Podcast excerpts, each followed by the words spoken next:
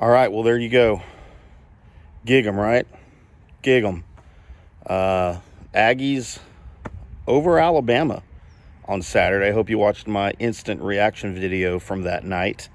If not, you might want to go check it out because it's it may be a little bit entertaining. But uh, I'm not going to cover a whole lot of that. Um, the excitement, the uh, just the raw emotion from Saturday watching the game. I was live tweeting the game and also covering it for uh, allaggies.com and uh, doing a live blog on the on the page over there. It was pretty crazy. I'm not to lie.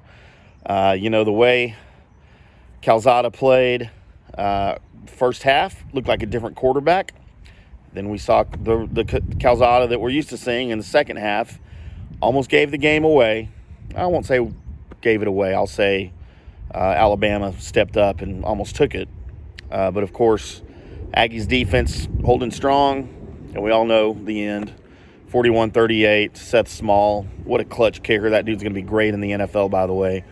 Uh, be looking for him on some fantasy teams in the NFL whenever that time comes. But, you know, the question is does this mean the Aggies are back in the college football playoff hunt, national title hunt, SEC West title hunt? I mean, you know, the, the big thing here is they now own the tiebreaker if it comes down to that with Alabama. Uh, of course, that means Alabama's going to have to lose another game to get to two losses. What are the odds of that happening? So, you know, this isn't, the odds aren't great, but is it possible? Sure. Just like before the Alabama game, I said, uh, can the Aggies beat Alabama? Yeah. The odds aren't great, but is it possible? Yep.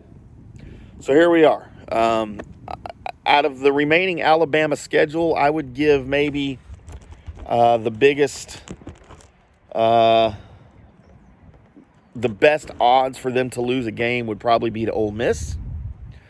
Matt Corral is a beast, Heisman frontrunner. He's going to get my vote as it is right now. No, I don't have a vote. I'm just kidding. But if I did, he would get my vote.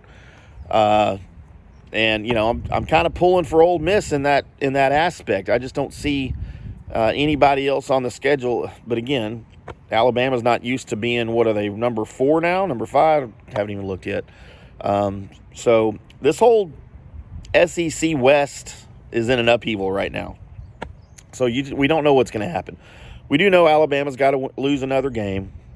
We do know probably uh, Ole Miss is the best chance for that to happen. Doesn't mean somebody else can't do it. Uh, and then other things need to happen. Um, Arkansas needs to lose another game because they own the tiebreaker. Mississippi State. Uh, lots of things have to happen uh, for all of this to take place and to take shape. But it is possible. And of course, you're saying there's a chance.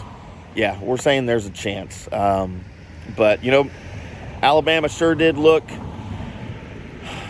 not like Alabama on Saturday, and if they're going to have more issues, then things things need to happen. Um, they, they, could possibly have more issues, and you know it's it's just a matter of which Alabama team's going to show up. Can they bounce back? Nick Saban, no doubt, just ripped them a new one.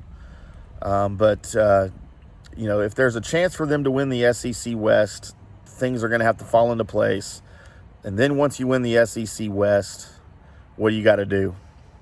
You probably got to go beat Georgia in the SEC championship game. Does anybody see that happen? Does anybody see anybody beating Georgia? I thought Georgia was the number one team uh, all, all season. Uh, after week one, probably, after I saw them play, I thought Georgia is for sure the number one team in the country over Alabama. And any team that wins the SEC West is going to have to go play – Georgia in the SEC championship game and uh, probably beg for mercy on their souls. And uh, Kirby Smart's got this defense playing better than maybe I've ever seen a college football defense play, and it, it's it's incredible. But uh, you know, that being said, anybody think Alabama was going to lose to A and M at Kyle Field on Saturday? Nope. So that's why they play the games, right? That's the whole gist here. So, yes, Aggies fans, keep your chin up gloat, just relish this win and brag.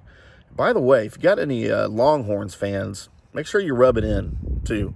Let's talk about uh, Saturday out there at the Cotton Bowl. I was there covering the game, and uh, it was tell you what, it was pretty special in person. I didn't get to see it on TV, but it was pretty special in person. And I'm not going to talk too much about that. But yeah, go gloat to your Longhorns friends if you have any of those. Text them, email them if you've got a buddy that you haven't seen in a long time that you know cheers for the Longhorns. Just send them a quick text and go, hey, what happened on Saturday? I didn't get to watch a lot of college football. So see how that goes for you. I know I've done that a couple times uh, already over the weekend. So anyway, we'll get back to it tomorrow. Maybe talk a little bit about the remaining schedule for the Aggies, what to look for, what to count on, what to expect. Uh, you know, here's what you do you expect the unexpected, right? That's what we're going to be doing from now on the rest of the college football season. I'll be back tomorrow with another Aggies Daily Blitz. By the way, this brought to you by BetUS.com, the three decade leader in sports betting and sports booking for a 125% cash bonus on your cash deposit, which means you deposit $100, you get 225 in your account. Uh, use the promo code DSP 125. If you do the crypto thing, you can use DSP 200 if you gamble with crypto and get a 200% crypto bonus at betus.com. Thank you, betus.com. This is the Aggies Daily Blitz. Find us on Twitter at Aggies Daily. I am at IndyCar Tim, and we'll see you tomorrow with another Aggies Daily Blitz. Until then, we'll see you.